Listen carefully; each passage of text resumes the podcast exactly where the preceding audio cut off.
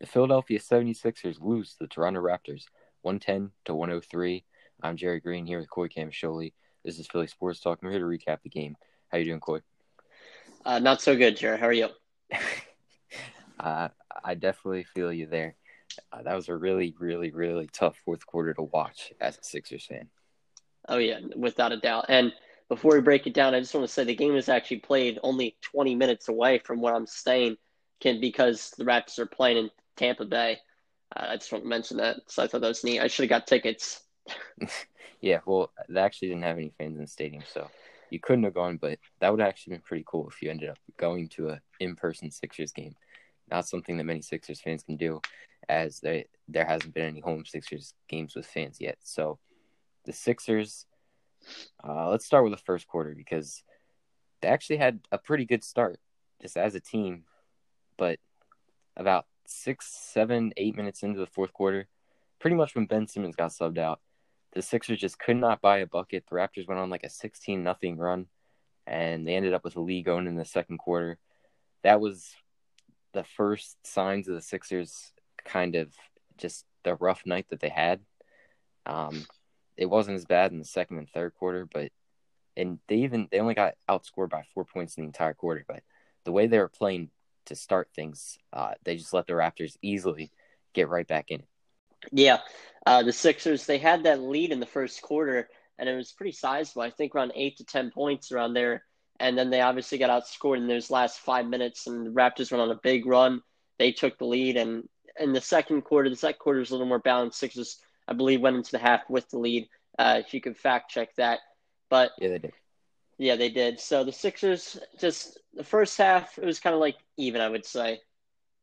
Yeah, and just going back to that first quarter, and I said this, but when Ben Simmons got subbed out was really when Toronto did their damage because the off our offense just couldn't do anything without Ben Simmons on the floor, and Shake was, you know, he had a little bit of rust coming in.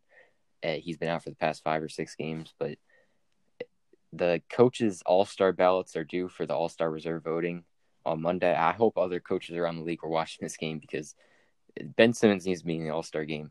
And this game is just one of many examples why he's so important to the team on both ends of the floor. And not only our offense suffer without him on the floor, Fred Van VanVleet got really hot in that first quarter. He was he just couldn't miss any shots, and that's probably because Ben Simmons was the one who was guarding him, got subbed off, and Doc Rivers subbed off Ben Simmons because he kind of wanted to stagger the minutes of him and Embiid and Harris so that we didn't have to play our full bench because our bench has obviously been suffering lately. Um, but Simmons was just too important, I guess.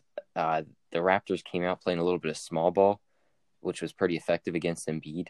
They did a lot of triple teaming and double teaming on Embiid, and this was throughout the whole game, even when they had like Baynes in there. Um, and Embiid, I thought he actually responded to it pretty well. Like his passing out of the double team was great. It's an area where he struggled before. He only had two assists, but the reason for that is because everyone was missing their threes. Seth Curry two of seven, uh, Tobias Harris one of nine, Shake Milton three of seven. Like no one could hit open three pointers. Yeah, that's starting to be a problem for this team. Like they'll, it's just this streaky kind of team that they are. When you have streaky shooters all around your roster, it's going to happen you know, they ended with a three point percentage of 29%. That's like, that that's not good at all. And that's been kind of the case other seasons so far. Not so much earlier in the season as we were pretty hot. But yeah, what you said with Ben Simmons, he definitely deserves to be in the All Star game.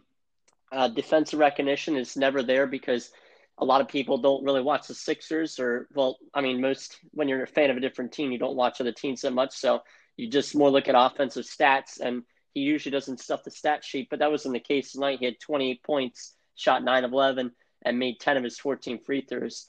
Uh, but I'm starting to think there's definitely going to need to be a trade. And you mentioned Shake Milton. He took all of Korkmaz's minutes in this one, and they did not seem to ease him back into it as he played 28 minutes. Uh, he had ended with nine points, shot three of 11, so not a good night, but he's still getting back into it. Uh, and Jerry, the big story for this one, you know, we said it in, said it in the last three podcasts. Uh, Sixers only 16 bench points. That's not gonna that's not gonna cut it at all. And I think we mentioned every single game with the comparison. One player on the other team always has more points than our whole bench does. like one player on the other team's bench always has more points than our bench does, and it's to need to change. Yeah, I mean, I'm just looking at like the stat sheet and players had good games. Ben Simmons, Danny Green, but he fouled out, and Joel Embiid kind of, you know, obviously six of twenty from the floor doesn't look too good, but like I said, he was getting triple, double teamed, and he was dealing with it pretty well. He only turned the ball over twice. Um, so usually, like if you if they did that against him last year, he would have had like five, six turnovers.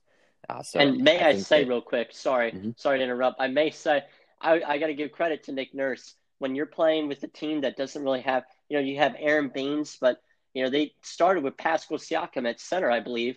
Uh, you really don't have an, an effective center. You know, like I said, Aaron Baynes, and you hold Embiid to six of twenty. That goes that shows a lot on the coach. I just let him to shout him out. Yeah, um, Nurse has done a great job again, and really, this game plan this game plan shouldn't have been effective against the Sixers because you just you look at all the open shots that Embiid found. Like he found shooters open, like Seth Curry, Tobias Harris, constantly, time and time again when you saw those double teams. But those guys just weren't hitting their shots, not even the wide open ones.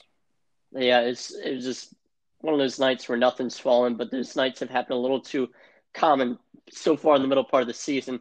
Let's talk about that second half. Uh, the Sixers took a lead at the in the beginning of the third and halfway through, and the Raptors went on another big run at the end of the third, which is kind of like what happened in the first quarter.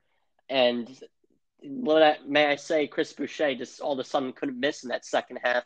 Boucher, most of his points came in the second half. He ended with 17, a lot of them on three balls, five or six from three. That's about as efficient as it gets. Yeah, Boucher is a guy. He had three blocks. Eh, he's just super long. He can shoot the three well. Uh, he's a pretty underrated. I mean, underrated is like a cliche word because a lot of like real NBA fans who watch games around the league know who this guy is and know that he's like a talented player. But he definitely goes under the radar a little bit. Um, but let's talk about it. but about. may I say quarter. real quickly? May I say a lot of the shots that they hit in that second half were wide open threes. Not a lot of them were contested at all. Yeah, that's pretty true. It felt that way at least. And it, let's get into that fourth quarter though, because this is where the Sixers really lost the game. You can look at the three point shooting. That's one area where they suffered. But the fourth quarter, there was almost an eight minute run where the Sixers did not have a field goal. And that's just unacceptable, especially considering that it's the fourth quarter and you have all of your pretty much all your starters on the floor during that time period. Uh, that's pretty much unheard of to just do that in the fourth quarter with all of your best players on the floor. You just can't get a single field goal. Um, it's the reason why they lost this game. There, I, I will say there were a lot of shots that went like in and out. Like a pretty good shot just got a bad bounce, but it's it, it was just tough to watch. I don't even, yeah, I, don't mean, even want to go that much into it because it, it was really tough to watch. Yeah, and I mean the field goal drought you said around like eight minutes, and it's not like they were getting to the free throw line either. Uh, they they went five minutes, around five minutes, without even scoring a point, and it was the most crucial moments that fourth quarter. I mean, like you, I really would say that the halfway part of the fourth quarter is as important as it gets because it sets you up for the crunch time. You know, if you really think about it that way, but the Sixers, in the end, the Sixers could not get it done in crunch time.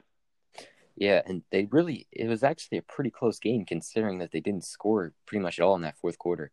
Uh, you just think if they had one guy who would have stepped up and put the ball in the basket, uh, the game would have went differently. But um, I want 19 fourth quarter points. Yeah, it was pretty bad.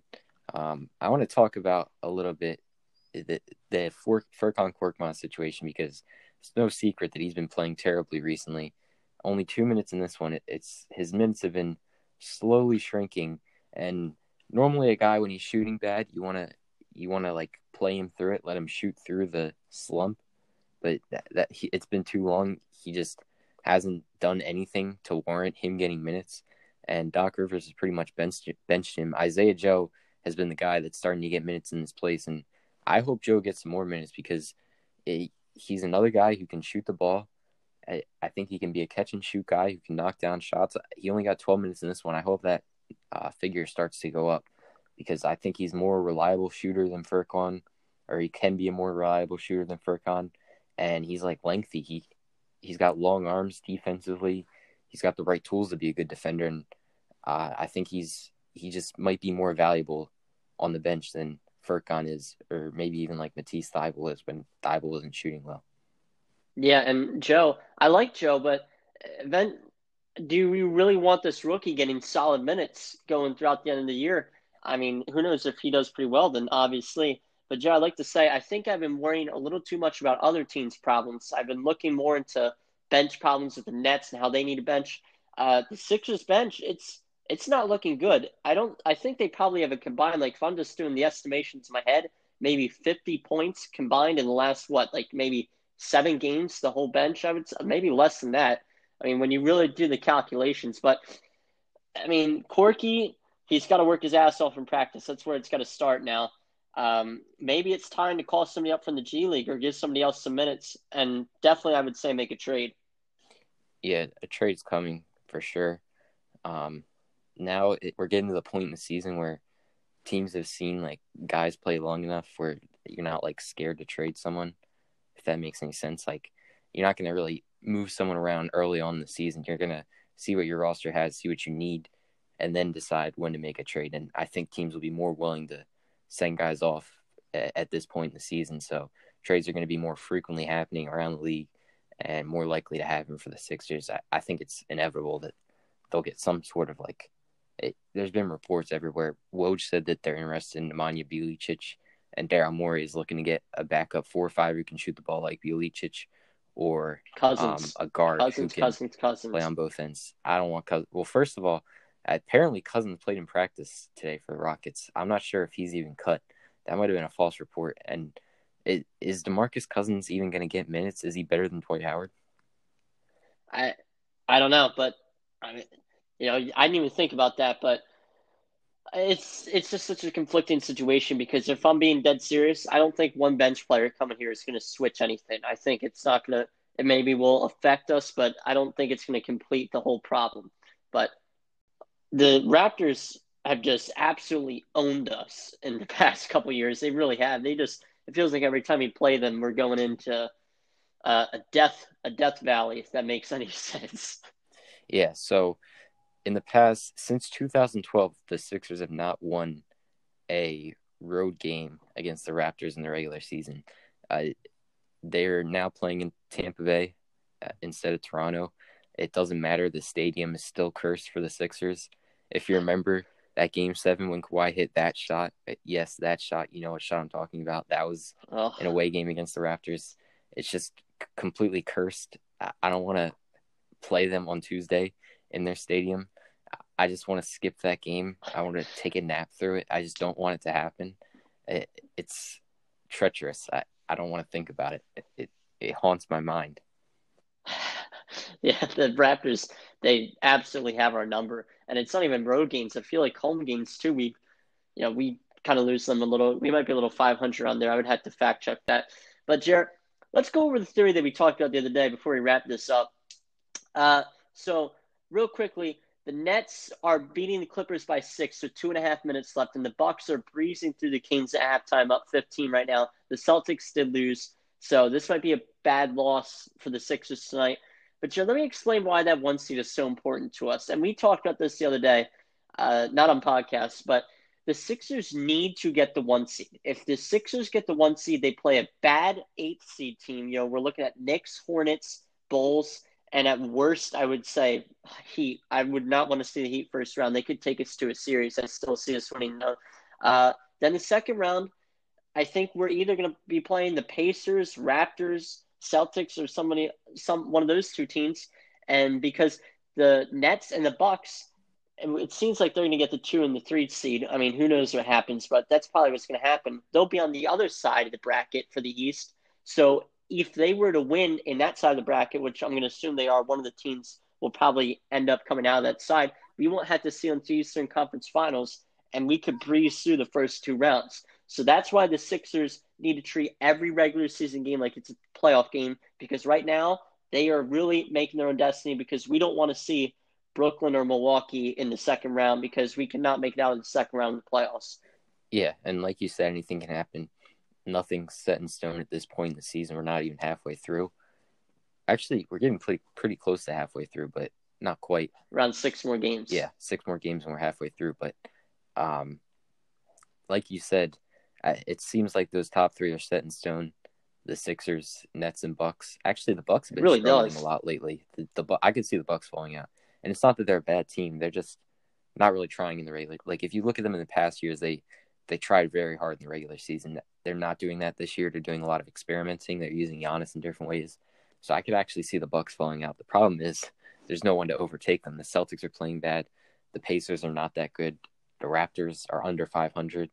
Actually, th- with this game, well, they're over now, 500. 16 and 15. Yeah, this puts them. But they're not. I don't think they'll emerge to third well, seed. I actually, think. I really think the Nets and Bucks will stay at two yeah. and three seed, no matter what happens in this regular season. I mean, you'd think, you know. Yeah, I think the Raptors are too far away to get that high up in the standings, but they they have been. The Raptors are a pretty good team recently. In their past like 15, 20 games, uh, they've been like an above average team. So it, it's not surprising the Sixers lost this game. The Raptors are a pretty good team, but um, yeah, like you said, the one seed is going to be very important because it just feels like a ticket to the conference finals. You don't want to underestimate opponents like the Celtics, but the way they're playing this season, I just don't see them beating the Sixers in a seven game series, especially when they have home field home court advantage. Yeah, Sixers need to get the one seed this year. If they do, I really think they can go to the finals. But this is going to be a rough night. No matter what happens at the end of the night, the Sixers will still have the one seed, whether it's going to be by a half a game or a game and a half.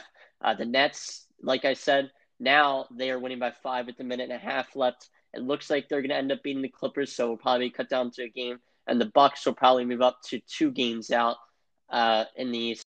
So overall, the Sixers lose 110 to 113. They fall to 2011. Raptors go to 16 and 15.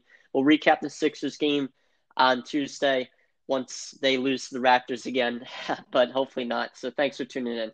Thank you.